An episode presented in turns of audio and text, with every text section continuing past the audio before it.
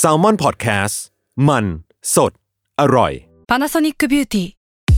มากกว่าเครื่องเป่าผมด้วยนาโนอีเทคโนโลยีล่าสุดที่จะเปลี่ยนทุกประสบการณ์ที่คุณเคยมี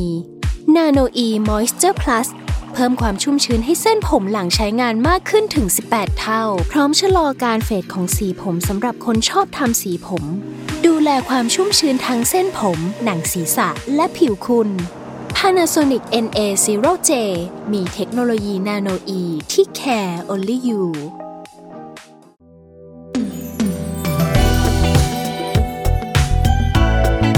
ลองเล่นดู ถ้าไม่เล่นแอนดูจะรู้ได้ยังไง กับผมท็อปปี้ประชอ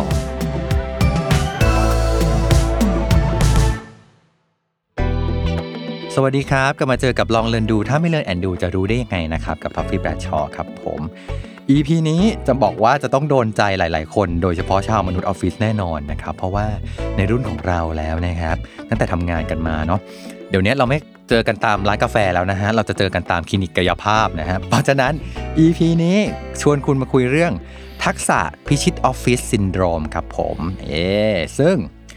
คนที่จะมาคุยกับเรานะครับ ก็จะบอกว่าเป็นผู้เชี่ยวชาญด้านออฟฟิศซินโดรมนะครับ แล้วก็บางวันเขาก็เป็นออฟฟิศซินโดรมด้วยนะฮะคุณ นั่นก็คือหมอวินครับผม คุณหมอวิน ชินะโชติ ลิขิตสมบูรณ์ครับ ผมสวัสดีครัครับบสวัสดีครับพี่ท็อปครับสวัสดีครับ คุณหมอวินครับ จะบอกว่าคุณคุณหมอวินเนี่ยเป็นคนที่รักษาผมด้วยนะครับ แล้วก็เออรักษาจะบอกว่ารักษาคนรอบตัวไปหมดเลยนะฮะเพราะว่าคนรอบตัวก็ป่วยกันหมด เออ แล้วก็พอได้มารักษากับคุณหมอวินแล้วเนี่ยก็เลยเหมือนกับเฮ้ยจริงเลยได้เข้าใจเรื่องออฟฟิศซินโดรมมากขึ้น แล้วก็ได้แล้วก็เหมือนกับคุณหมอวินก็คอยให้ความรู้อยู่ตลอดว่าแบบอะออฟฟิศซินโดรมมันเป็นยังไง หรือควรจะต้องแก้ไขอะไรยังไง ก็เลยพบว่าโอ้ยพอได้รู้จักกับหมอวินแล้วก็เลยเหมือนกับตาสว่างมากขึ้นว่าเฮ้ยเรื่องนี้มันสามารถที่จะรักษาหายได้อ่างั้นเราเรามาคุยกันเลยดีกว่าครับณหอมันเป็นเรื่องวิจริงจังนะครับแล้วนี่มันก็จะดูเหมือนว่าจริงจังนะครับ แต่แต่จริงๆแล้วเนี่ย มันสามารถทำให้ง่ายนะครับ แล้วก็ทำให้ทุกคนสามารถเข้าใจได้อย่างดีนะครับอืมเนาะได้เลยงั้นเดี๋ยวเราก่อนก่อนที่จะไปถึงจุดนั้นว่าตกลงเราต้องแก้ไขอะไรยังไงเนี่ยอะให้หมอวินแนะนำตัวกันก่อนดีกว่าว่าครับคุณหมอผมวินทำงานอยู่ที่ไหน แล้วก็ทำไมถึงเออทำไมถึงมาเป็นหมอด้านออฟฟิศซินโดรมอะไรอย่างนี้อืม ครับผมก็ผมนะครับหมอวินนะครับนายแพทย์ชินะโชติ ลิขิตสมบูรณ์นะครับ ก็ทำงานอยู่มีอยู่หลายที่นะครับ ก็คือถ้าเป็นราชการก็เป็นเป็นอาจารย์แพทย์นะครับ อยู่ที่สถาบันสิรินทรเพื่อการฟื้นฟูนะครับ เป็นแพทย์เวชศาสตร์ฟื้นฟูนะครับ แล้วก็มีคลินิกส่วนตัวของตัวเองนะครับ ชื่อวินรีฮับซาคลินิกนะครับ อยู่ปิ่นเกล้า นะครับผมถามว่าที่มันมากลายเป็นออฟฟิศซินโดรมได้ยังไงเนี่ยครับอืมนะครับ ก็คือจริง ๆ คือผมชอบเรื่องการฟื้นฟูความปวดนะครับ ชอบความเจ็บปวดนะครับอ่าอ่านะครับก็คือก็คือโฟกัสเรื่องความเจ็บปวดปวดกระดูกปวดกล้ามเนื้อปวดข้อนะครับ แล้วก็อยากรักษาในด้าน field เนี้ยโดยที่แบบวิธีที่ไม่ต้องผ่าตัดนะครับ มันก็เลยมาโฟกัสในเรื่องที่เป็นกล้ามเนื้อนะครับ กล้ามเนื้อเนี่ย ตัวที่เจอบ่อยที่สุดก็คือเรื่องออฟฟิศซินโดรมนั่นแหละครับอ่าแล้วก็ก็เลยกลายเป็นคุณหมอ คุณหมอขวัญใจมนุษย์ออฟฟิศนะฮะโดยเฉพาะมนุษย์ออฟฟิศซินโดรมอะงั้นเรามาคุยกันเลยดีกว่าว่า อะไรมันถึงจะเรียกว่าออฟฟิศซินโดรมครับออฟฟิศซินโดรมคืออะไร พี่ท็อฟฟี่คิดว่ามันคืออะไรครับ คือส่วนใหญ่ที่เป็นเราก็ก็คงมาเป็นเรื่องของการปวดกล้ามเนื้อต่างๆ ซึ่งคงมาจากการทำงานเพราะมันชื่อออฟฟิศด้วย อ่าใช่ ไม่ไม่ใช่การโดนดุจาก ผู้จัดการเนาะจากเออเพจอะไรใช่ยังไม่ใช่ใช่กันนะแบบทำงานนะครับเออไม่ใช่ มันคือคือคำว่าออฟฟิศซินโดรมเนี่ยมันเป็นคำศัพท์กว้างมากนะครับ มันบอกถึงว่า เป็นกลุ่มอาการนะครับที่เกิดจากการทำงานที่ออฟฟิศนะครับซึ่งมันมีหลาย ๆ อย่าง ตั้งแต่แบบโรคกระดูกกล้ามเนื้อโรคกระเพาะโรคทางจิตใจความเครียดกังวลอย่างเงี้ยครับมีหลาย ๆ อย่างนะครับอืมอืมไม่เฉพาะปวดอย่างเดียวใช่ไม่ใช่เฉพาะปวดอย่างเดียวนะครับครับ แต่จริง ๆ แล้วเนี่ยคือคนมักจะเปรียบเทียบอนุมานมันว่ามันเป็นโรคปวดกล้ามเนื้อคอบ่าไหล่และหลัง เพราะอ๋อมันเป็นเยอะที่สุดนะครับ คนก็จะพอพูดถึงออฟฟิศซินโดรมปุ๊บ คนก็จะไปอ่าคอบ่าไหล่ อย่างเงี้ยอืมโอเค จริงๆ มันมีความเจ็บปวดมากกว่านั้น ซึ่งใช่เอ่อผู้ฟังฟังไปแล้วก็แบบโอ้ฉันเป็นหลายอันเลยแหละอะแล้วสาเหตุหลักๆของการเป็นออฟฟิศซินโดรมมันคืออะไรครับอืมสาเหตุหลักๆของออฟฟิศซินโดรมใช่ไหมครับ ผมยกตัวอย่างเคสที่เจอบ่อยที่สุดก็คือปวดคอบ่าไหล่นะครับอืมหรือปวดหลังเป็นอยู่แล้วตอนนั้นงน่ะนะครับอืมเป็นอยู่เหมือนกันเนาะอ๋อเออเดี๋ยวเสร็จแล้วเดี๋ยวไปรักษากันต่อนะครับอะพี่ท็อฟฟี่นะอะนะครับ ก็เวลาที่ คนเราปวดใช่ไหมครับ ปวดครับคอบ่าไหล่หรือปวดหลังเนี่ย มันเกิดมาจากสามสาเหตุหลักๆนะครับ อย่างที่หนึ่งที่เจอบ่อยที่สุดนะครับ คือเกินครึ่งของทั้งหมดเนี่ยครับ เกิดจากพฤติกรรมของเรานั่นเองอ่านะครับ พฤติกรรมเช่นอะไร พฤติกรรม เช่น เรานั่งนานนั่งผิดท่านะครับ นั่งนั่งแล้วใช้ตัวเฟอร์นิเจอร์ ใช้โต๊ะเก้าอี้ไม่เหมาะสม กับอีกส่วนหนึ่งคือการออกกำลังกายนั่นเองนะครับ ตรงเนี้ยอืมจะเป็นสาเหตุหลักๆ ที่เรามักจะเจอบ่อยในมนุษย์ออฟฟิศและการปวดจากออฟฟิศซินโดรมนะครับแต่ก็จะมีอีก 2 สาเหตุนะครับที่เป็นได้นะครับสาเหตุที่ 2 ก็คือโรคทางกายต่างๆ เช่นโรคทางกระดูก หรือโรคทางอายุรกรรมนะครับและโรคสุดท้ายก็คือเป็นโรคทางจิตใจนั่นเอง พวกเครียดกังวลซึมเศร้านะครับตรงเนี้ยก็สามารถทำให้เป็นออฟฟิศซินโดรม ด้วยกันได้หมดมันจะผสมผสมกันนะครับอ๋อโอเคมมีทั้งฝั่งที่เป็นพฤติกรรมของเราอยู่ใช่แล้วครับย่างนี้ใช่ไหมใช่แล้วก็จะมีฝั่งเออโรคที่มากับเราเนี่ยเออและสุดท้ายก็จะเป็นเรื่องของจิตใจ จิตใจมันไปลิงก์กับร่างกายยังไง จนเกิดออฟฟิศซินโดรมได้อะจิตใจเนี่ยเวลาไปลิงก์กับร่างกายเนี่ยคือมันเกิดความเครียดเนาะเวลาคนเราเกิดความเครียดนะครับ เกิดความกังวลความซึมเศร้าเนี่ยตัวสารเคมีในสมองนะครับกับตัว มันก็จะหลั่งมานะครับทำให้ตัวกล้ามเนื้อของร่างกายนะครับ มีอาการตึงมากยิ่งขึ้นนะครับ เมื่อมันตึงตึงตึงมากขึ้นมันก็ทำให้หดเป็นก้อนและทำให้ปวดได้เหมือนกัน เวลามันไปผสมกับอย่างอื่นนะครับ มันอาจจะไม่ใช่สาเหตุหลักแต่มันไปจะไปกระตุ้น ร่วมกับสาเหตุอื่นๆทำให้มันปวดมากขึ้นได้นั่นเองนะเหมืคอนรับเวลาที่เราทำงานเครียดมากๆนะครับแล้วแบบปวดคอบ่าไหล่อันนั้นไม่ใช่ว่ามีวิญญาณใครมาเหยียบอยู่ตรงนั้นนะฮะคือมันเป็นมาจากความมาจากร่างกายสั่งหลั่งสารความเครียดออกมาจนกล้ามเนื้อมันแบบใช่ครับบีบเลยอย่างนั้นใช่ครับอ๋อโอเคอะทีนี้เรามาลองมาดูกันดีกว่าว่า มันมีพฤติกรรมอะไรบ้างบ้างแบบเช้าจรดเย็น ตั้งแต่ตื่นมาจนหลับไปอีกรอบหนึ่งเนี่ยมันมีพฤติกรรมอะไรที่เสี่ยงหรือทำให้เกิด ออฟฟิศซินโดรมได้บ้าง ในมนุษย์คนทำงานอย่างพวกเรา ผมว่าน่าจะเยอะมากเลยนะครับ ผมว่าอย่างพี่ทอฟฟี่ก็น่าจะเป็นเนาะเอ๊ะน่าจะมีอย่างตอนนี้เนี่ยต้องดูว่าพี่ทอฟฟี่เนี่ยนั่งถูกไหมอ่านั่งอะอะอะเริ่มเริ่มอะเปิดเปิดเริ่มข้อสอบแล้แล้ววเริ่มแล้วเริ่มเริ่มแล้วเรานั่งเออนั่งเอานั่งคุยกันอยู่ตรงนี้อ่าแล้วเราก็อ่าเราก็จะเอ๊ะพี่ทอฟฟี่นั่งถูกไหมอ่าแสดงว่ามีตั้งแต่เช้าจรดเย็นของมนุษย์ออฟฟิศอย่างพวกเราเนี่ยมีพฤติกรรมเยอะแยะมากมายเลยอ่ะที่ทำให้เกิดออฟฟิศซินโดรมได้หมดเลรับอะตั้งแต่ตั้งแต่ตื่นมาเลยดีกว่าตื่นมาเนี่ยอ่า พี่ทอฟฟี่เคยตื่นมาแล้วแบบปวดคอไหมครับ เคย เคยเนาะนอนตกหมอนนอนย่างตงี้กหมอนอ่าเป็นไปได้นะครับอ่าอย่างเช่นแบบแบบพี่นอนตะแคงแล้วแบบหมอนตัวหมอนเนี่ยความสูงไม่พอดีกับศีรษะเรา อย่างเงี้ยก็เป็นไปได้อาจจะสูงเกินหรือต่ำเกิน อย่างเงี้ยก็เป็นไปได้นะครับจริงๆมันควรควรต้องยังไงฮะคือหมอนเนี่ยเวลาที่เรานอนเนี่ยถ้าเรานอนหงายเนี่ยอาจจะสูงพอประมาณที่ทำให้หัวเนี่ยตั้งตรงขนานกับลำตัวของเรา นะครับหรือนอนตะแคงเนี่ยก็คือหัวยังขนานกับพื้นโลกดีอยู่นะครับ ไม่เอียงเงยขึ้นเงยลงนะครับอ๋อก็คือว่าใช่ก็คือว่าต้องให้หัวของเรามันขนาน หรืออยู่ในใช่เส้นรัดอยู่อยู่รัดให้เป็นเส้นท่าตรงตลอดใช่ท่าเดียวถ้าเหมือนกับว่าเวลาเรายืนตรงอย่างเงี้ยครับอ๋อมันควรจะเป็นประมาณแบบแบบนั้น นะครับโอเคหรือเรานอนเราสบายอย่างเงี้ยขึ้นมา ถ้าเรานอนแล้วเราแบบเอ๊ะไม่สบายอย่างเงี้ยขึ้นมาเนี่ย มันอาจจะทำให้เวลาเราตื่นขึ้นมาแล้วว่าเออ ตรงนั้นละไอ้ตรงจุดที่กล้ามเนื้อไม่สบายตรงนั้นนะมันจะตื่นตื่นแล้วมันจะคอตกหมอนได้นะอ๋อนะครับโอเคแล้วถ้านอนคว่ำอย่างเงี้ยนะถ้านอนคว่ำเหรอส่วนใหญ่เราหายใจใช้หมอนออกไหมเป็นแบนอ๋อใช้หมอนเป็นแบนเตี้ยๆนะครับ เพราะถ้าลอง พี่ท็อปลองจินตนาการครับ ถ้าเราใช้หมอนสูงๆเป็นไงครับ เราคอเงยเนี่ยก็ก็ใช่ก็กระดกขึ้นมา ตื่นขึ้นมาเสร็จปุ๊บก็ปวดคอเลยอ๋อนะครับมงั้นอย่างอย่างเรื่องนอนอย่างนี้เอ่อหมอนมันมีผลยังไงบ้างฮะ แบบทรงของหมอนอะไรอย่างเงี้ยมันมันเราควรจะต้องเลือกหมอนยังไงบ้างทรงของหมอนใช่ไหมครับ คือเลือกหมอนที่เรารู้สึกว่าหนึ่งเอาง่ายๆเลยนอนสบายอ่ารู้รู้สึกว่าต้องนไปอนสบายลองฮะนะครับอืมแล้วก็ขนาดเนี่ยใหญ่เพียงพอ กว้างเพียงพอที่เวลาที่เราหันหันตัวไปมาเนี่ยโดยเฉพาะคนนอนดิ้นนะพี่ท็อปนอนดิ้นไหมกลางคืน ต้องถามคนข้างตัวก่อนอืมเนาะเออต้องไปถามดูนะครับ ว่านอนเออดิ้นหรือเปล่านะครับ ถ้าสำหรับคนที่นอนดิ้นนะครับ ก็ต้องดูว่าหมอนเนี่ยกว้างพอหรือเปล่าที่จะทำให้ทำทำให้เวลาที่เราหันไปหันมาแล้วมันอ๋อยังมันเรายังอยู่ในบนพื้หนมอนที่ใช่เหมาะของหมอนใช่อยู่ไหมใช่แล้วก็มีอีกหนึ่งเคล็ดลับนะครับสำหรับท่านที่ชอบนอนหงายอืม นะครับ ก็คือการเอาหมอนเนี่ยฮะหมอนเล็กๆนะครับครับไปวางไว้ที่ใต้ขานะครับ ใต้เข่านะครับครับเพื่อที่จะเวลาที่เราเอาไปไว้ใต้เข่าแล้วเนี่ยจะทำให้ตัวหลังล่างของเราหย่อนมากขึ้น กล้ามเนื้อเราหย่อนมากขึ้นแล้วจะทำให้อาการปวดหลังเนี่ยหาย ผมเชื่อว่าน่าจะมีหลายท่านเคยลองทำหรือบางท่านทำอยู่แล้วเนี่ย จะคิดว่า อันเนี้ยเป็นเคล็ดลับที่แบบเฮ้ยมันทำให้แบบว่า เราสบายมากขึ้นเวลานอนครับ ผมอืมที่ผมอยากให้แนะนำนะอืมอยากแนะนำให้ทำนะครับวันนี้ เออเพราะปกติเวลาเรานอนแหละหมอนก็จะอยู่บนหัวอย่างเดียว เออใช่แต่อันนี้ครับคือแบบมีหมอนที่ไปรองตรงเขาเรียกว่าอะไรนะใต้น่อใต้งใต้เข่าครับ เออใต้เข่าไว้เนาะไม่ให้มันมีแกลบตรงนั้น ใช่คเอรับอแล้วก็จะนอนสบายขึ้นอ่าอันนี้ลองไปทำลองไปทำครับ อันนี้จะบอกว่าอันนี้เนี่ย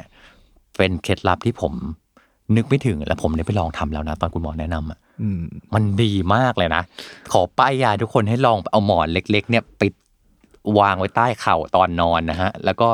นอกนอกจากคุณจะเซอร์ไพรส์ว่าคุณได้นอนดิ้นมากจนหมอนกระจุยกระจาย แล้วคุณจะพบว่า เฮ้ยไอ้อาการปวด มันก็ไม่มันไม่เกิดขึ้นแล้วอะเอออมอันเนี้ยอยากให้ลองไปทำดู นะลองดูนะครับ ผมเชื่อว่าน่าจะเป็นเคล็ดลับอีกเคล็ดลับหนึ่งที่สามารถทำไปได้นะครับ เมื่อกี้เรื่องนอนเรื่องนอนและตื่นและอืม next step ครับ เราตื่นมาทำอะไรต่อนะครับ กินข้าวอาบน้ำเนาะอ่าอ่า อาบน้ำนี่อาบน้ำมีผลต่อออฟฟิศซินมีโดรมไหมนะมีไหมไม่ค่อยเท่าไหร่อะน่าจะมีนั่งถ่ายเนาะอ๋อเออโอเคนั่งถ่ายนั่งถ่ายเนาะอย่างเงี้ยอ่าเวลานั่งคนถ่ายทำให้เรา การโทษนะการการอึนี่ทำให้เราเป็นออฟฟิศซินโดรมได้ไปได้เออเป็นได้สิเป็นยังไงเป็นยังไงพี่พี่ทอฟฟี่เคยแบบว่า เวลานั่งถ่ายทุกคนฟังแล้วอย่าจินตนาการตามจินตนาการเป็นตัวเรานะครับ เราก็ดูว่า เวลาเรานั่งนั่งซ่วมตอนเช้าอย่างเงี้ยอืมเราเคยต้องเอามือถือไปถ่ายเล่นไหมททำใช่ไหมเมื่อเช้าทำไหมำททำำอ้าวเออนั่นแล้วกเชื่อว่าคนฟังก็ทำก็ทำเหมือนกันอะดูซีรีส์ไหมไม่ขนาดนั้นไม่ขนาดนั้นเออนะครับ เชื่อว่าทุต้องมีหลาย ๆ คนเนี่ย ดูซีรีส์แน่นอนนะครับ นั่งถ่ายอยู่เสร็จปุ๊บอะดูซีรีส์ต่อเออนะครับเช็ค Facebook ใช่เช็ค Facebook Twitter ต่อถ่าย TikTok กันอยู่อะใช่นะครับแล้วคราวเนี้ยลองดูท่าเราสิว่าเวเวลาถ้าเรานั่งอยู่อ่าเราต้องก้มตัวลงไปบางคนก็จะเอาข้อศอกสองข้างไปรองบนตักใช่ไหมครับอืมเออ อย่างนั้นขึ้นมา หัวก็จะก้มเนาะอ่าใช่เออพอหัวมันก้มเสร็จปุ๊บเนี่ย มันก็เลยทำให้คอเนี่ย มันต้องมันตึงตามอืม เนาะหลังก็งอตาม คอก็งอตาม ก็เลยปวดคอและปวดหลังตามมาได้อ๋อนั่นเองเนาะเพราะออฟฟิศซินโดรมเนี่ยมันจะเกิดจากท่าที่เรานั่งผิดหรือยืนผิด กับเรานั่งนานยืนนานอืมนะครับผิดสองท่าอย่างหรือว่าใช้เวลใช้เวลากับท่านั้นนานเกินไปใช่สองอย่างเนี่ยโอเคการนั่งช่วมที่กดมือถือเนี่ยทั้งผิดท่าทั้งนั่งนานด้วยอ๋อเนาะโอเคจริงไหมมันเลยทำให้มันเป็นได้นั่นเอง โอเคอืมงั้นทางแก้คือ ทางแค่คือรีบถ่ายเร็วๆสิครับอ่ารีบถ่ายรีบเอาค่อยออกไปทำข้างนอกไปอ๋อไปโอเคไปนั่งดูมือถือต่อข้างนอกนะโอเคอืมทางแก้ก็คือว่าอะก็อะโอเคไม่เอาไม่เอามือถือเรียกเข้าไปถืแล้วเข้าไปใช่เออแล้วท่าท่าที่ถูกต้องควรต้องยังไงฮะคือนั่งตัวตรงครับเหมือนนั่งเก้าอี้ทำงานนะครับ แต่ทางที่ดีเนี่ยอืมผมอยากให้เอาไอ้ตัวแบบเหมือนแบบต่างเล็กๆเก้าอี้เล็กๆอะนะครับมาลองมาลองที่เท้านะครับ มันจะเปิด เปิดช่องลำไส้ให้มันขยายมากขึ้นนะครับแล้วทำให้ถ่ายได้ง่ายยิ่งขึ้นนะครับเหมือนเรานั่งยองอ๋อๆนั่นเองนะครับต้องสังเกตนะเวลาเรานั่งยองๆเนี่ยถ้าเป็นส้วมแบบส้วมส้วมซึมอะส้มเนาะเออส้มหลุมอะนะครับมันก็จะทำให้เราถ่ายได้ง่ายกว่านั่นอ๋เอองโอเคอืมพอเหมือนกับพอเข่าของเรามันตั้งสูงขึ้น ใช่ครับลำไส้เราก็อยู่ในโพสิชันที่อืด ทำงานลงง่าง่ายขึ้นอ๋อใช่ครับโอเคนั่นเอเองอนี่ดีดีอาจจะต้องลองมีตังค์อยู่ที่บ้าน จะต้องลองดูนะเย็นนี้นะครับเออเออเออมน่าลองน่าลองน่าลองอ่าโอเค นั่งอึไปเรียบร้อยแล้วเออมีอะไรต่อครับพี่อะไรต่ออีกนะ เราแต่อาบน้ำแต่งตัวเนอะออกมาจากบ้านอเนอะอกจากบ้านออกจากบ้านเสร็จกินปุ๊บข้าวอ่ากินข้าวก็ก็อ่ากินข้าวก็การนั่งแต่แต่ว่าเดี๋ยวเดี๋ยวนั่งเดี๋ยวไปคุยกันยาวๆเรื่องตอนนั่งทำงาน ครับอะโอเค เราเดินต้องทางเดินทางใช่ไหมขึ้นรถไฟฟ้าใช่ไหมครับอ่าอ่าขึ้นรถไฟฟ้าเชื่อว่าต้องมีหลาย ๆ คนต้องขึ้นรถไฟฟ้าขึ้นเช้าขึ้นเย็นหนเช้าหนเย็นแน่เลยอืมนะครับ การหนรถไฟฟ้าเนี่ยมันมักจะทำให้เกิดอาการปวดบ่าได้ ลองจินตนาการภาพดูเนาะเวลาที่เราขนรถไฟฟ้าแล้วเราเราจะทำไง เอามือเอื้อมขึ้นไปแตะบนบาร์ ใช่ที่สูงสูงเนอะยิ่งสาวๆใช่ไหมครับ ตัว ก็แบบต้องเอามือเอื้อมไปเลยนะครับอ่าโดยเฉพาะใครเนี่ยไม่มีคนให้เกาะข้างๆเนาะอ่าเออ บางนะครับบางบางบางทีแล้วก็ต้องไปแย่งเขาด้วยเหมือนกัใช่นต้องไปแย่งเขาด้วยเหมือนกัน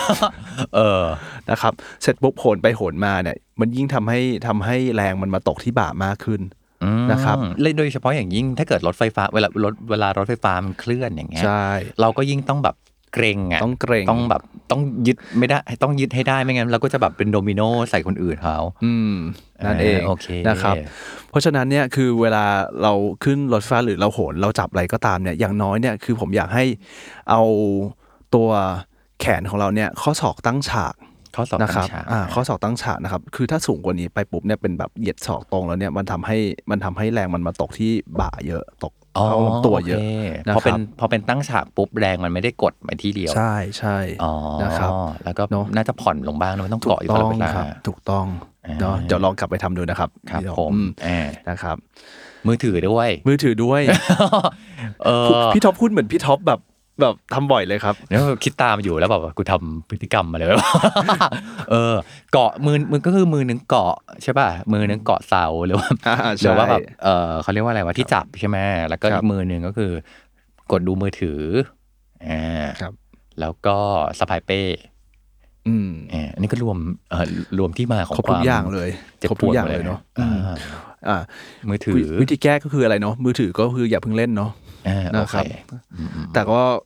มันก็คงเลีกหลีกเลี่ยงยังยากนะพี่ท็อปลองสังเกตดูนะเวลาเราขึ้นรถไฟฟ้าแล้วลองลองเฉงอดูสิมันไม่มีอะไรดูป่ะไม่มีอะไรดู เราเห็นแต่คนเล่นมือถือหมดเลยเออใช่เนอะไม่งั้นก็มีแต่โฆษณาใช่อะไรอย่างงี้ใช่ไหมนะครับอืมอะมอีกอย่างหนึงคือจจะนด้วยใช่อ่าครับผมอืมอีกอย่างหนึงคือเรื่องเป้เนี่ย ก็คือถ้าเป็นไปได้อยากให้สะพายสองข้างเนอะอ๋อเออโอเคอย่าสะพายบ่าลงลงบ่าไหลข้างเดียว โอเคนะครับอืมตรงนั้นนะแรงจากเป้เนี่ยมันอย่างน้อยมันต้องตกที่บ่าทั้งสองข้างมันก็จะช่วยเซฟบ่าโอเคหรือถ้ามันหนักมากๆก็วางลงกับพื้นก็ได้เนาะเออออืมอะทีนี้นั่งรถไฟฟ้ามาถึงที่ทำงานแล้วที่ทำงานแล้วนะครับเออเวลามาถึงที่ทำงานแล้ว พี่ท็อปทำอะไรบ้างครับ มาถึงที่ทำงานแล้ว ก็พูดคุยกับคนอื่นๆกำลังคิดอยู่การพูดคุยมันทำให้เกิดออฟฟิศซินโดรมไหมก็คงไม่น่าไม่ไม่น่าใช่นั่งทำงานไม่อะใช่ตอนนั้นะลองท้ายใหม่ครับอ่านั่งทำงาน นั่งทำงาน อืมอืมนั่งนั่งทำงาน อันเนี้ยแหละเรื่องใหญ่เลยครับพี่อ่านะครับแล้วการนั่งทำงานเนี่ยสำคัญที่การเลือกโต๊ะและเลือกเก้าอี้อ่าเรามาดูที่การเลือกเก้าอี้ก่อนนะครับ การเลือกเก้าอี้เนี่ย เวลาเรานั่งเก้าอี้เนี่ย มันจะต้องเป็นการนั่งที่นั่งแล้วลำตัวของเรานะครับทำมุมตั้งฉากหรือขนานกับพื้นโลกนะครับ90 องศา 99 องศา 90 องศาหมดเลยนะครับหลังอย่าเช่นก็ตรง ใช่หลังตรงนะครับ ตัวหน้าตักเนี่ยก็ตั้งฉากกับหลัง 90 องศาครับนะครับผมแล้วเข่าเนี่ยก็งอ 90 องศานะครับ ไปให้เท้าเนี่ยวางอยู่บนพื้นอ่าโอเนะครับเนาะอืมส่วนตัวท่อนบนเนี่ยนะครับศอกเนี่ยก็ตั้งฉาก 90 องศาเหมือนกันเนาะวางบนพนักพิงนะครับหรือวางบนโต๊ะอืมนะครับอืมเนาะทำตามไปด้วยนะทำตามไปด้วยอืมนะครับ แล้วก็ก้ม ศีรษะลงประมาณสัก 10ถึง20 องศานะครับ อย่างเงยนะ อย่างเงยนะครับ เวลาเราจ้องคอมเราให้ก้มนิดๆเนี่ยกำลังดีหรือมองตรงกำลังดี แต่ถ้าเงยปุ๊บเนี่ยอ๋อท่านผู้ฟังลองลองทำตามดูนะครับ ลองเงยคอนิดนึงดูนะครับแค่แป๊บเดียวก็เราก็จะรู้สึกว่าเมื่อยคอละนะครับอ่าไม่ควรโอเคทำนะครับ ไม่ควรแบบวางหน้าจอคอมครับเกินเกินระดับสายตาไปนะครับอืมโอเค ทีนี้เก้าอี้เวลาเราเลือกอย่างเงี้ยครับเราควรเลือกเลือกยังไงบ้างฮะพี่ทอฟฟี่เลือกไงครับ เวลาพี่ทอฟฟี่กด Shopee บางทีเราก็เราก็จะมีความเชื่ออย่างหนึ่งว่า ถ้าเกิดเก้าอี้มันแพงอะมันน่าจะดีนะแล้วดูมีฟังก์ชันอะไรแบบ เยอะๆอะไรอย่างเงี้ย เออ เป็นจริงไงครับหรือเปล่า ไม่ใช่อ่าแอดแอดนะครับ ถามว่าจริง ๆ แล้วเนี่ย ราคาเนี่ย ส่งผลต่อคุณภาพจริง ๆ หรือเปล่า ทั้งใช่และไม่ใช่อืมนะครับอืมอืมคือเก้าอี้ที่ราคาแพงขึ้นมาระดับหนึ่งวัสดุมันเหมาะสมนะครับ การปรับระดับได้ดีนะครับ แต่ไม่ใช่ว่าตัวที่แพงที่สุดมันจะเหมาะสมกับเรามากที่สุดอ่านะครับโอเคนะครับ ไม่ใช่ว่ากด Shopee ดูปุ๊บเอ้ยตัวนี้แพงกับอีกตัวมีโปรเอาตัวนี้แหละอ่าไม่ใช่นะครับ คือการเลือกเก้าอี้ที่ดีนะครับ เราจะต้องเลือกเก้าอี้ตัวที่เรานั่งแล้วรู้สึกสบาย รู้สึกว่าโอเค ไม่ไม่มีเจ็บไม่มีรู้สึกว่ากล้ามเนื้อมันตึงตรงไหนครับอย่างเงี้ยครับอืมผมอืมเออนะครับก็หลักๆคือไปลองแหละเออครับผมต้องไปลองอ่าโอเคไปซื้อที่ห้างจะดีกว่านะครับอ่าอืมต้องไปลองเพราะว่าเก้าอี้แต่ละตัวก็อาจจะเหมาะกับเราต่างกันใช่อ่าอย่างอย่างของของพี่ทอฟฟี่หรืออย่างของผมเนี่ยก็น่าจะคนละตัวกันเพราะว่าไซส์ตัวคนละคนละขนาดกันอ๋อแค่เนี้ยนะครับ ก็อาจจะเหมาะกับเก้าอี้คนละชนิดคนละชนิดกันนะครับอืมโอเคอะ นั่งแล้วต่อไปอะตั้งแต่นอน ตื่น ยืน นั่ง โอ้ มันพาเราไปสู่ออฟฟิศซินโดรมได้หมดเลยเหมือนกันเนาะใช่ครับเออเป็นทุโรกคอย่างพฤเลติยกรรมเหมือนกัน มันถึงเป็นสิ่งที่จำเป็นมากครับพี่ทอฟฟี่ว่าเราต้อง control พฤติกรรมของเราให้ดีตลอดนะครับ ทั้งวันว่า ว่าเฮ้ยเราอยู่ในท่าไหนอยู่ในอยู่ในอิริยาบถแบบไหนนะครับ อย่างอย่างเช่นแบบวิธีแก้เนี่ยครับเราจะแก้ยังไงได้บ้าง อย่างอย่างเช่นหนึ่งระลึกตัวระลึกสตินะครับ ตลอดทั้งวันนั่นแหละว่าว่าเฮ้ยเรานั่งได้ถูกท่าหรือเปล่าอืมเราได้นั่งงอตัวไหมนะครับ อย่างเช่นนั่งเรานั่งคอยื่นไปข้างหน้าไหมอย่างเช่นบางคนแบบนั่งนั่งพิมพ์คอมอยู่อย่างเงี้ยอืม นะครับ พอเรานั่งพิมพ์พิมพ์ไปสักพักปุ๊บคอเริ่มยื่นยื่นเริ่ม enjoy นะอืมหรือเริ่ม enjoy ปุ๊บคอเริ่มยื่นอย่างเงี้ยเราต้องดึงตัวกลับมาสู่ที่เดิมนะครับอืมหรือบางคนนั่งบิดตัวซ้ายบิดตัวขวา ก็จะปวดครับปวดบ่าซ้ายปวดบ่าขวาตามนะครับอย่างนั่งพิงพิงผนักเนี่ยเอามือเท้าไปข้างหนึ่งอย่างเงี้ยก็ต้องเอาร่างกายของเราเนี่ยกลับมาอยู่ในท่าเดิมนั่นเองนะครับอ่าอืมโอเคนะครับ กับอย่างที่สองเนี่ยที่จะช่วยได้มากเลยคือการออกกำลังกายนะครับอืม เปลี่ยนพฤติกรรมนะครับแล้วก็มาออกกำลังกายใช่ด้วยเนอะอ่าอืมมีออกกำลังกายแบบไหนเป็นพิเศษไหมฮะออกกำลังกายแบบไหน ปกติแล้วเนี่ยเราออกกำลังกายเนี่ยมันจะมีหลาย ๆ แบบใช่ไหมครับ มันจะมีแบบเหมือนเหมือนเรื่อง cardio เนาะก็คือพวกวิ่งว่ายน้ำปั่นจักรยานใช่ไหมอ่าอันนี้ช่วยเรื่องหัวใจนะครับ กับมีการยืดเหยียดใช่ไหมครับ เรื่องการยืดเหยียดกล้ามเนื้อนะครับ แล้วก็มีเรื่อง weight training เสริมความแข็งแรงของกล้ามเนื้อนั่นเองนะครับ ซึ่ง การเอ็กซ์ไซส์สองอย่างนะครับ คือการยืดเหยียดกล้ามเนื้อหรือ stretching นะครับกับการเสริมความแข็งแรงของกล้ามเนื้อหรือ strengthening นะครับหรือ weight training นั่นเองนะครับสองอย่างนี้เป็นสิ่งจำเป็นมาก ๆ เลยครับ ที่ทำให้อาการออฟฟิศซินโดรมมันหายไปอ๋อมซึ่งมันควรทำควบคู่กัน มันต้องทำควบคู่กันอ๋อมันถึงจะหายครับอ๋ออ๋อเพราะอะไรเพราะอันจริงๆ อันนึงมันก็เกี่ยวกับเรื่องหัวใจกับอีกอันนึงมันก็เรื่องกล้ามเนื้ออ มันมันเสริมซึ่งกันและกันยังไงครับ ถามว่าเสริมซึ่งกันและกันได้ได้ไหมจริง ๆ แล้วที่ที่ผมผมพาสเรื่องหัวใจไปคือหัวใจเนี่ยมันคือการออกกำลังกายที่เป็นเบสอยู่ละอืมนะครับอืมอืมซึ่งเราควรจะออกกำลังกายได้ 150 นาทีต่อสัปดาห์ ตรงเนี้ยเป็นเบสเรื่องหัวใจอ่าเรื่องครับฟิตเนสปกทั่วไปนะครับ แต่เรื่องการ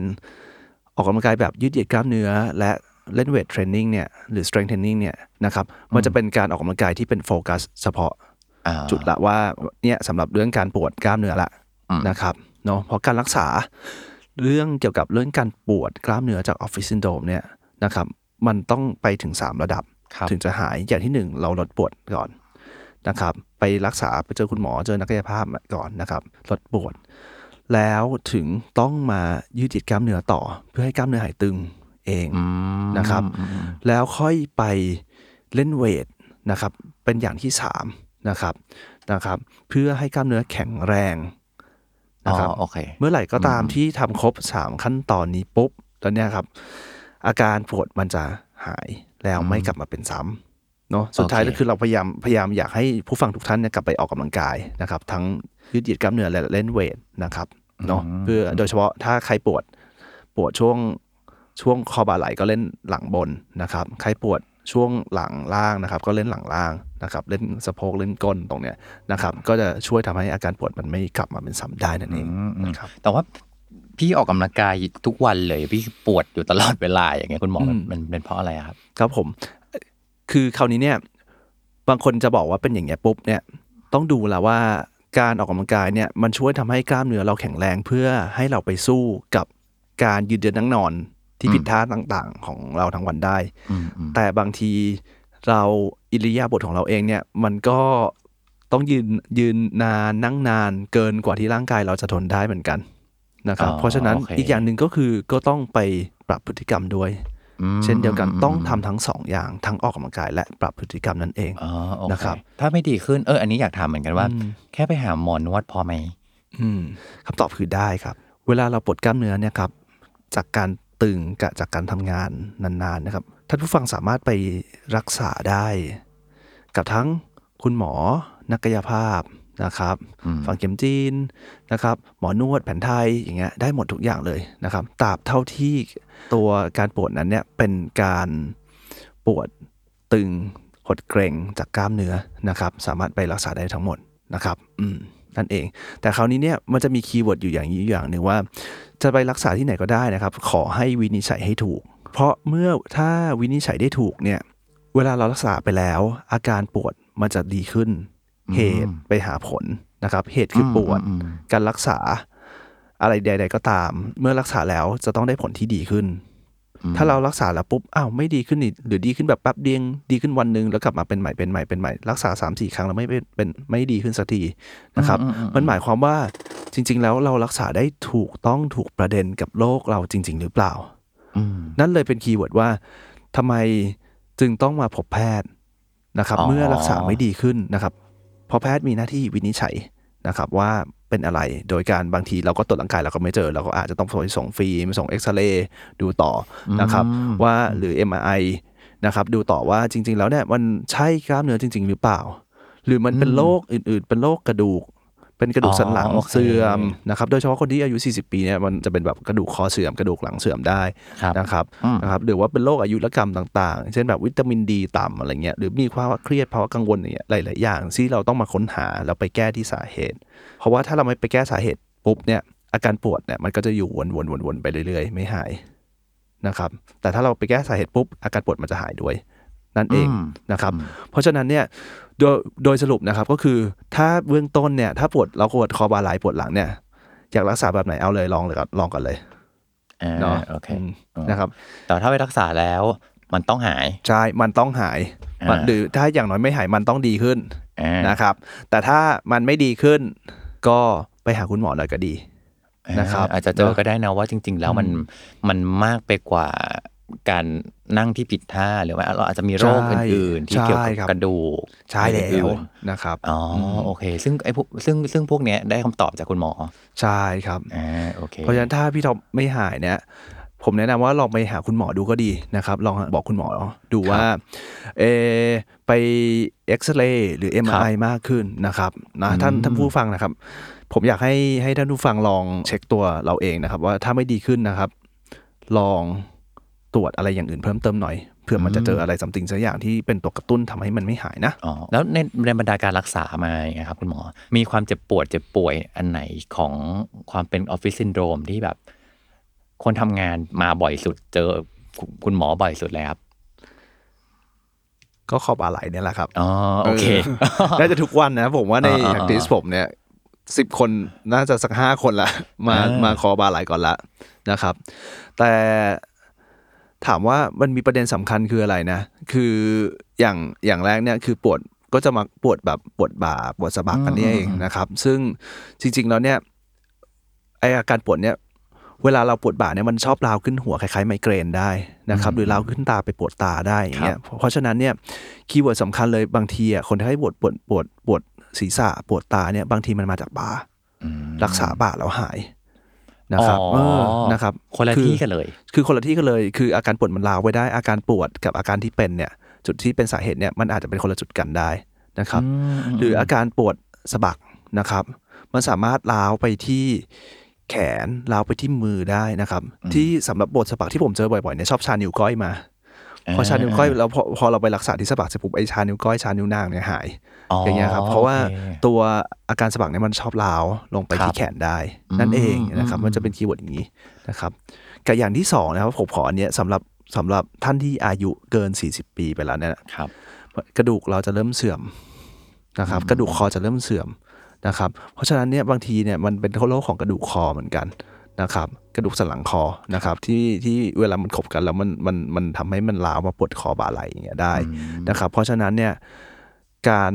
มาพบแพทย์เพื่อมาดูว่าจริงๆแล้วมันเป็นกระดูกคอเสื่อมหรือเปล่าอย่างเงี้ยครับ ซึ่งมันก็อ๋อรักษาไปไปคนละทางอย่างเงี้ยก็เป็นสิ่งที่สำคัญเหมือนกันครับผม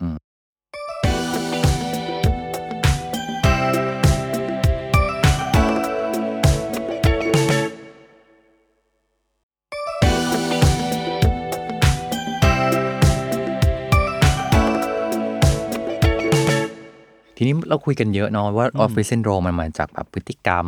มาจากความเครียดอีกอืมอืมครับผมคิดว่าที่ทำงานเลยที่ออฟฟิศของเราเนี่ยควรจะมีบทบาทยังไง ในการดูแลพนักงาน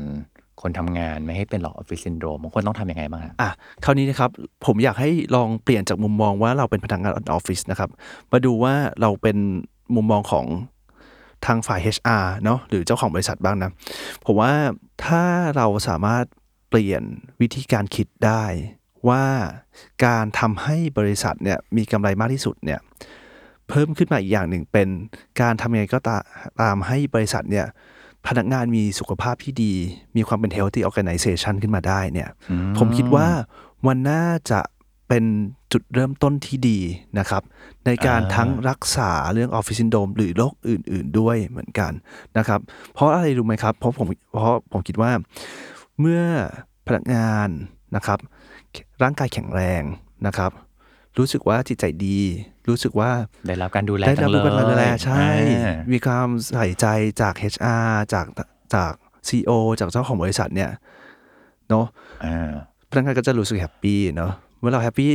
เกิดจะเป็นไงขึ้น งานก็ productive ขึ้นใช่ไหมครับ อยากทำงานจริงก็เลยทำทำทำทำเนาะลองเราเราเราลองเพราะเราคิดเนอะรู้สึกว่าใช่แบบที่ทำงานดูแลเราอะรักเราจังใช่เราก็จะแบบเราก็จะไม่เกเรอะเราใช่แล้วเราก็จะรู้สึกว่าเฮ้ยงั้นเราก็ต้องทำงานดีๆกลับไปใช่อ่าเพราะจริงๆ ผมมองว่าเรื่องคนเนี่ยสำคัญมากที่สุดเลยในการการบริหารองค์กรอืมเนอะอืมจริงนะครับจริงจริงเพราะว่า happy แล้วเนี่ย healthy แล้ว ความ happy ก็จะตามมาเนาะอ่าสุดท้ายองค์กรก็จะ productive นั่นเองอืม แล้วสุดท้ายการทำยอดขายทำผลงานหรือทำอะไรต่างๆขึ้นมาเนี่ย ก็ผมเชื่อว่าน่าจะเป็นอีกแนวทางหนึ่งที่จะทำให้องค์กร success ได้เช่นกันนะครับมอันนี้จริงนะเพราะว่าพอคิดตามคุณหมอวินแล้วแบบถ้าเกิดเอาแค่ว่าทำยังไงให้บริษัทได้กำไรสูงสุดอะบางทีก็อาจจะใช้วิธีการเคี่ยนตี หรือว่าใช้งานพนักงานหนักมากอืมครับแล้วก็ไม่ได้ดูแลเขา พอเป็นอย่างนี้ปุ๊บ พนักงานก็เจ็บป่วยมากขึ้นใช่ออฟฟิศครับโดมมากขึ้นใช่โรคอื่นๆตามมาอีกเออไม่มีความสุขพอร่างกายที่ไม่มีความสุขแบบนั้นมาทำงานอืมก็จะได้งานที่มันไม่ค่อยดีไม่ค่อยออกมาดีใช่แล้วครับเออแล้วเขาก็จะทำงานไปด้วยความรู้สึกว่าแบบบริษัทนี้เกลียดฉันจังเลย บริษัทนี้แบบคิดแต่เรื่องตัวเอง บริษัทนี้ไม่ดูแลฉันเลยไม่รักฉันเลยอะไรเงี้ยมันก็สุดท้ายมันก็จะไม่มีใครดีเลยเออจริงนะผมว่าผมว่าเมื่อเรารู้สึกว่าองค์กรรักเราแล้วเนี่ย เราก็อยากทำให้ผลงานเนี่ยมันดีตอบแทนเหมือนกันเนาะเออ ผมรู้สึกอย่างนั้นนะเอออมหรืออีกอย่างหนึ่งก็บอกว่าเมื่อก่อนน่ะ เวลาดูสวัสดิการของบริษัทนะครับ บางทีเขาจะแข่งกันบนสวัสดิการว่าแบบเนี่ยบริษัทของฉันเนี่ยมีประกันเยอะมากเลย เออ แบบป่วยแค่ไหนก็ตามมีคนดูแลแน่นอน มีประกันดูแลแน่นอน อันนั้นให้ให้กลัวไว้นิดนึงว่านะหรือว่าเป็นเพราะว่าบริษัทใช้งานหนักวะแต่ตอนหลังอะมันมีเทรนด์แบบใหม่ที่บริษัทเองเนี่ย ตัวฝั่งที่เป็นสวัสดิการนะครับ แทนที่จะไปดูเรื่องของการรักษา พนักงานเจ็บป่วยมาเยียวยาอย่างไรอะไปเรื่องของการป้องกันเรื่องของการดูแลรักษาร่างกาย ตั้งแต่ต้นเลย ตั้งแต่แบบมีสวัสดิการเรื่องฟิตเนส มีสวัสดิการเรื่องเนี่ยคอบาไหลจะได้ไม่ต้องแบบไปไกลไปจนถึงว่าแบบ อยากให้พนักงานป่วย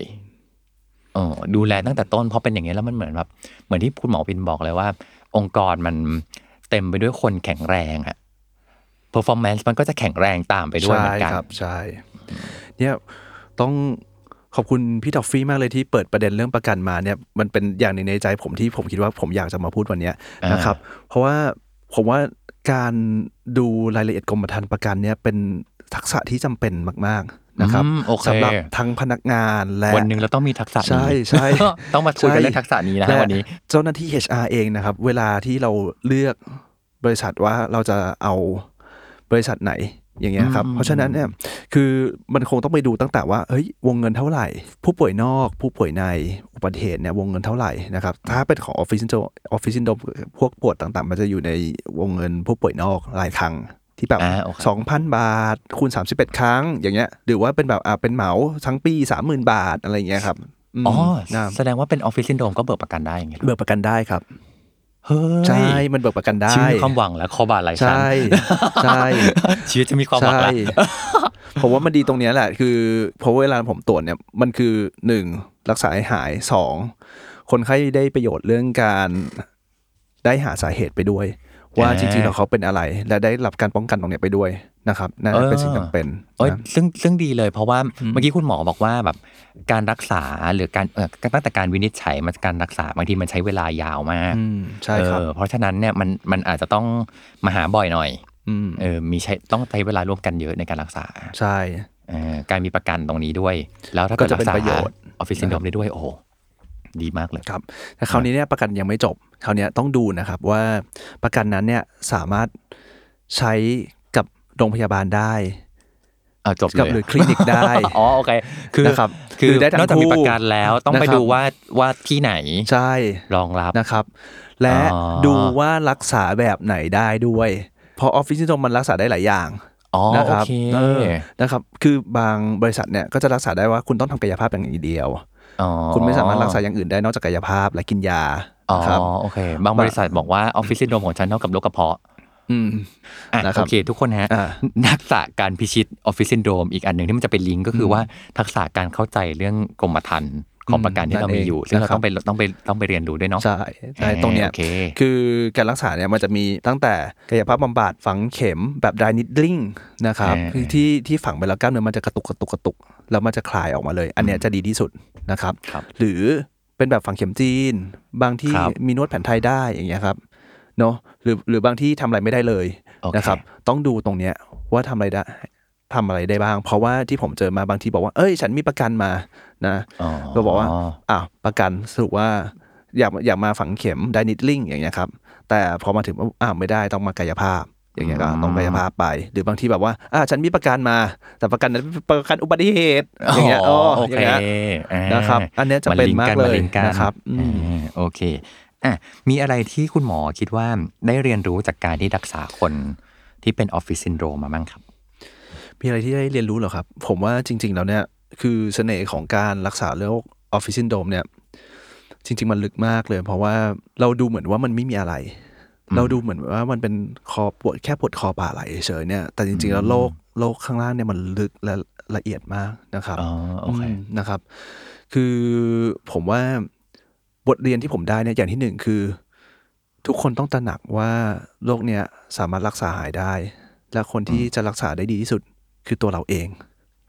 นะครับ เพราะอย่าลืมลองฟังดูให้ดีนะครับ ว่าผมพูดเรื่องการรักษาน้อยมากในในพอดแคสต์เนี้ย EP เนี้ยนะครับ เพราะว่าจริง ๆ แล้วเนี้ยการรักษาหลักๆ มันคือเกิดจากตัวเราเลยนะครับ คือการออกกำลังกายครับการปรับพฤติกรรมเป็นหลักเลยเนาะถ้าไม่ดีขึ้นค่อยเจอคุณหมอครับจริงไหมเนาะอย่างเงี้ยอ่านนะครับ อย่างที่สองคือเราต้องหาสาเหตุเสมออืมนะครับ อันเนี้ยคือเมื่อไหร่ก็ตามถ้าเราไม่หานะครับ ผมไม่หาอย่างเงี้ยเราก็จะรักษาไปเรื่อยๆเรื่อยๆเรื่อยๆเรื่อยๆไม่หายสักทีอืมแต่เมื่อเราเจอสาเหตุมันปุ๊บแล้วเราแก้สาเหตุปุ๊บมันจบ อย่างเงี้ยอืม ผมเอาตรงเนี้ยมาปรับกับพฤติกรรมผมเองที่ผมอยากแชร์ให้ฟังนะครับ คือ ผมก็จะมีช่วงออกกำลังกายบ้าง ไม่ออกกำลังกายบ้าง ตามความหนักของงานนะครับคราวนี้เนี่ยเวลาที่ช่วงไหนที่ผมออกกำลังกายเล่นฟิตเนสอย่างเงี้ยแล้วผมจะเล่นแบบอะบ่าบนบ่าบนบ่าบนอย่างเงี้ยแถวแถวแถวแถวหลังช่วงบนเนี้ยเสร็จปุ๊บเนี่ยไปสองอาทิตย์ปุ๊บเนี่ยอาการจะหายเกลี้ยงหมดเลยอืมนั่นเองนะครับ แต่พอหยุดเล่นมาปุ๊บประมาณเดือนหนึ่งปุ๊บปุ๊บทุกอย่างมันจะกลับมาใหม่หมดปวดคอบ่าไหล่ใหม่หมดอืมแต่พอกลับไปเล่นใหม่ปุ๊บก็จะหายใหม่อย่างเงี้ยครับอืมโอเคอย่างเงี้ยผมอยากเป็นตัวอย่างหนึ่งให้ทุกคนดูว่าการออกกำลังกายมันทำให้หายจริงเออๆนะครับโอเคเนาะอืมอืมแล้วก็อย่างที่สามเนี่ย ผมย้อนกลับไปที่ประเด็นที่พี่ทอฟฟี่พูดไว้ตอนต้นนะครับ ที่บอกว่า เนี่ยพี่ทอฟฟี่ก็ออกกำลังกายอยู่ นะ แต่ก็ไม่หายก็ยังปวดอยู่อย่างเงี้ยครับ คราวเนี้ยผมเจอช่วงที่ผ่านมาผมเจอเคสที่แบบ ผมว่ามันทัชทัชใจผมมากเลยนะ คือเป็นอย่างนี้เลยคือปวดคอบ่าไหล่มาเฉยๆ ไปเอ็กซเรย์ไปเอ็มไอมาหมดแล้วเนี่ยดีนะครับ เป็นผู้หญิงอายุยี่ยี่สิบกว่าๆอย่างเงี้ยครับผมโรคประจำตัวอะไรก็ไม่มีเลย แล้วเสร็จปุ๊บเนี่ยก็ออกกำลังกายออกฟิตเนสมาตลอดตึ๊ดตึ๊ดตึ๊ดตึ๊ดอย่างเงี้ยมาตลอด ยิ่งปวดยิ่งออกยิ่งปวดยิ่งออกอย่างเงี้ยอืมขึ้นมาเราก็แบบเฮ้ยเขาออกดีหมดสิกล้ามเนื้อก็แข็งแรงตรวจอะไรดีหมดเลยทุกอย่างครันะบเป็นอะไรอะก็เลยอ่าส่งไปเจาะเลือดก็ไม่มีอะไร ดีหมดเลย สุดท้ายเนี่ย ลองถามว่าแบบ คุณมีเรื่องเครียดเรื่องกังวลอะไรไหมเขาก็นั่งนิ่งๆคุณมีปัญหาเรื่องอะไรที่ไม่สบายใจ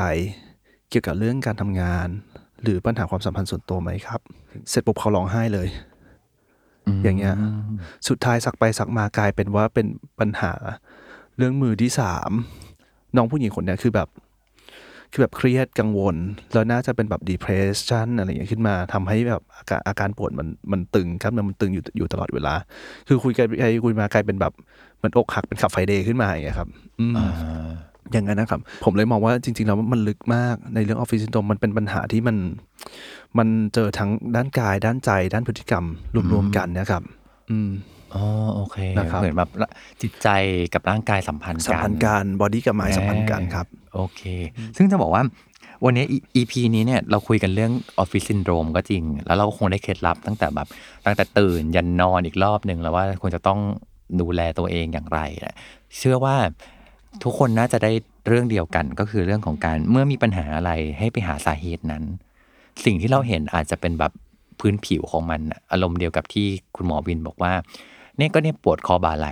แต่จริง ๆ แล้วสาเหตุจริง ๆ จริง ๆ จริงๆอะมันอาจจะไม่ใช่แค่คอบ่าไหลก็ได้ มันมีปัญหาที่มันลึกล้ำกว่านั้น อาจจะเป็นโรคอื่นๆ หรือว่าอาจจะมีปัญหาเรื่องจิตใจหรืออะไรแล้วแต่นู้นนี่นั่น ถ้าเราเจอปัญหาอะไร ให้หาสาเหตุของมันจริง ๆ ให้ได้ ใช่แล้วครับเอ่ออันที่สองที่ผมได้เลยนะ มันคือเรื่องของการดูแลตัวเองไอ้ความเจ็บป่วยอย่างเงี้ยมันเหมือนกับ ร่างกายมันกำลังกระซิบบอกเราอะว่าแบบไม่ไหวแล้วอะปวดแล้วอะเออเหดูนื่อยแลฉันเถอะแล้วดูแลฉันเถอะดูแลฉันเถอะอย่างนี้แบบที่คุณหมอบอกเลย เออ มันคือทักษะของการฟังร่างกายตัวเองเหมือนกันเนาะใช่ครับใช่ แล้วก็สุดท้ายก็คือเดี๋ยวมีอะไรเสริมไหมเมื่อกี้ ก็คือ ผมอยากให้ทุกท่านเนี่ยเคารพความปวดของตัวเอง หมายความว่าเออชอบเคารพความปวดขหอมางยคตัววามเองว่า เมื่อมีความปวดมา ณจุดไหนของร่างกายเนี่ย ทั้งปวดกายปวดใจเนี่ย มันมีประเด็นแล้วมันมีสาเหตุเสมอที่เราจะต้องดูแลเขา ให้ดีอืมนั่นเองนะครับร่างกายกำลังบอกบอกอยู่นะฮะว่า ดูแลฉันเถอะดูแลฉันเถอะดูแลฉันหน่อยนะนะครับอยากให้ฉันเป็นอะไรเลยอ่านะใช่ แล้วก็สุดท้ายก็คือว่า คนที่รักษาเราได้ดีที่สุดคือตัวเราเองใช่นะครับแต่ว่าถ้าเกิดอันไหนมากไปก็ไปหาคุณหมอก็ดีเหมือนกันถูกเนาะต้องครับเอผอมอย่าคิดว่ารักษาตัวเองอย่างเดียวอะเนี่ยฟังคุณทอฟฟี่กับคุณหมอวินมาบอกว่าให้รักษาตัวเอง ฉันก็มามาเลยจ้าทำเองสูตรของฉันเอง อันนี้อาจจะไม่โอเค ไปไปหาหมอด้วยนะครับ อยากให้มองหมอมองนักกายภาพหรือ หรือ practitioner ท่านอื่นเนี่ยครับคือหนึ่งเป็นผู้รักษาสองมองเขาว่าเป็นโค้ชนะครับอืมอืมอืมคำว่าเป็นโค้ชหมายความว่า เขาจะแนะนำวิธีการปรับตัวปฏิบัติตัวต่างๆ การออกกำลังกาย พฤติกรรมครับโรคต่างๆ ซึ่งเราต้องเอากลับมาทอืมำนะครับมันถึงจะหายในระยะยาวนั่นเองนะครับอ่าผมใช่ชอบผมชอบมีเคสคุณหมอฟันท่านหนึ่งที่ผมประทับใจมากเลยนะครับ คือคุณหมอท่านมาหาผมตั้งแต่เมื่อแบบ ต้นปีที่แล้วนะครับหนึ่งปีละนะครับ มาหาหนึ่งครั้ง เสร็จแล้วผมก็อ่าลงไดนิดดิ้งให้ฝังเข็มให้นะครับ แล้วก็สอนแนะนำต่างๆให้อย่างนะครับ เสร็จปุ๊บคุณหมอหายไปเลยหนึ่งปี แล้วก็เพิ่งมาเจอกันใหม่เมื่อเดือนที่แล้ว ผมว่าผมก็งงถามว่าคุณหมอหายไปไหนมาหนึ่งปี แค่บอกว่าทำตามที่คุณหมอสอนหมดเลย ไปเล่นโยคะเล่นพิลาติสด้วยหายเกลี้ยง จนกระทั่งไม่ได้ไปออกกำลังกายมาหนึ่งเดือนเนี่ยเพิ่งถึงเป็นมาใหม่ ผมเลยว่าโอ้แบบเหมือนนี่เขาป็เขาฟังร่างกายตัวเองแล้วเจอปัญหาที่แท้จริงแล้วว่าใช่เมื่อฉันไม่ได้ออกกำลังกายฉันจึงเกิดสาเหตุนี้จึงเป็นจึงใช่จึงครับเกิดผมความเจ็บป่วยนี้ขึ้นอ๋อโอเคใช่ผมเลยแบบโอ้โหประทับใจมากเลยแบบเหมือนแบบเราต้องดีใจมากเออเหมือนเหมือนหน้าที่ในการเข้าใจร่างกายของเรามันเป็นหน้าที่ของเราเหมือนกันเนาะถูกต้องครับเอผอไม่ใช่แบบโยนเป็นหน้าที่ของคุณหมอจ้าอย่างเดียว แต่แบบพอพอเรารู้แล้วแล้วว่าลองสังเกตตัวเองว่าทำพฤติกรรมแบบไหนแล้วเกิดผลอย่างไรบ้าง ใช่ครับถูกไหมฮะพอแล้วพอเราหาแพทเทิร์นนี้ได้ปุ๊บ เราจะเป็นหนึ่งในคนที่ดูแลตัวเองได้อย่างดีที่สุดอืมนี่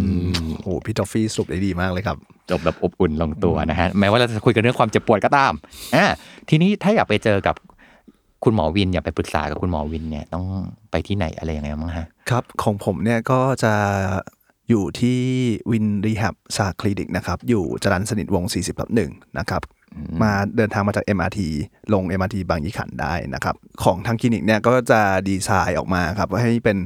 Office Syndrome Solution นะครับ ซึ่งก็จะเราก็จะช่วยดูแลนะครับ ตั้งแต่คัดกรองหาสาเหตุนะครับ เป็นเป็นสิบสาเหตุของเรื่อง Office Syndrome นะครับครับว่ามีปัญหาอะไรบ้างนะครับ พฤติกรรมหรือมีโรคอื่นๆนะครับจนถึงรักษานะครับเรามีรักษาตั้งแต่การลงเข็มไดนิดดิ้งการฉีดยาต่างๆนะครับอืมหรือว่า หรือว่าจะทำกายภาพก็ได้นะครับ รวมไปถึงเรามีแผนกคุณคุณหมอตานะครับ ซึ่งดูเรื่องปัญหาเรื่องComputer Vision Syndrome ซึ่งเป็นออฟฟิศซินโดรมของตานะครับ คือสำหรับคนที่จ้องคอมนานนะครับอ๋อโดนแน่นอน ใช่ แบบปวดตา เคืองตาอะไรเงี้ยนะครับอ๋อผโอมเคนะครับ แล้วก็รวมถึงเรามีนักจิตวิทยาคลินิกนะครับ ที่ช่วยดูแลปัญหาเรื่องจิตใจด้วยเหมือนกันนะครับ ก็จะตอบโจทย์ ทั้งหมดเลยนะครับ แล้วก็สามารถเคลมประกันได้ด้วยนะครับทำเอ็กซเรย์ MRI ได้หมดเลยนะครับอ่าโอเคจะปวดแบบไหนมาไม่ว่าจะปวดตาปวดกล้ามเนื้อจะปวดจิตใจ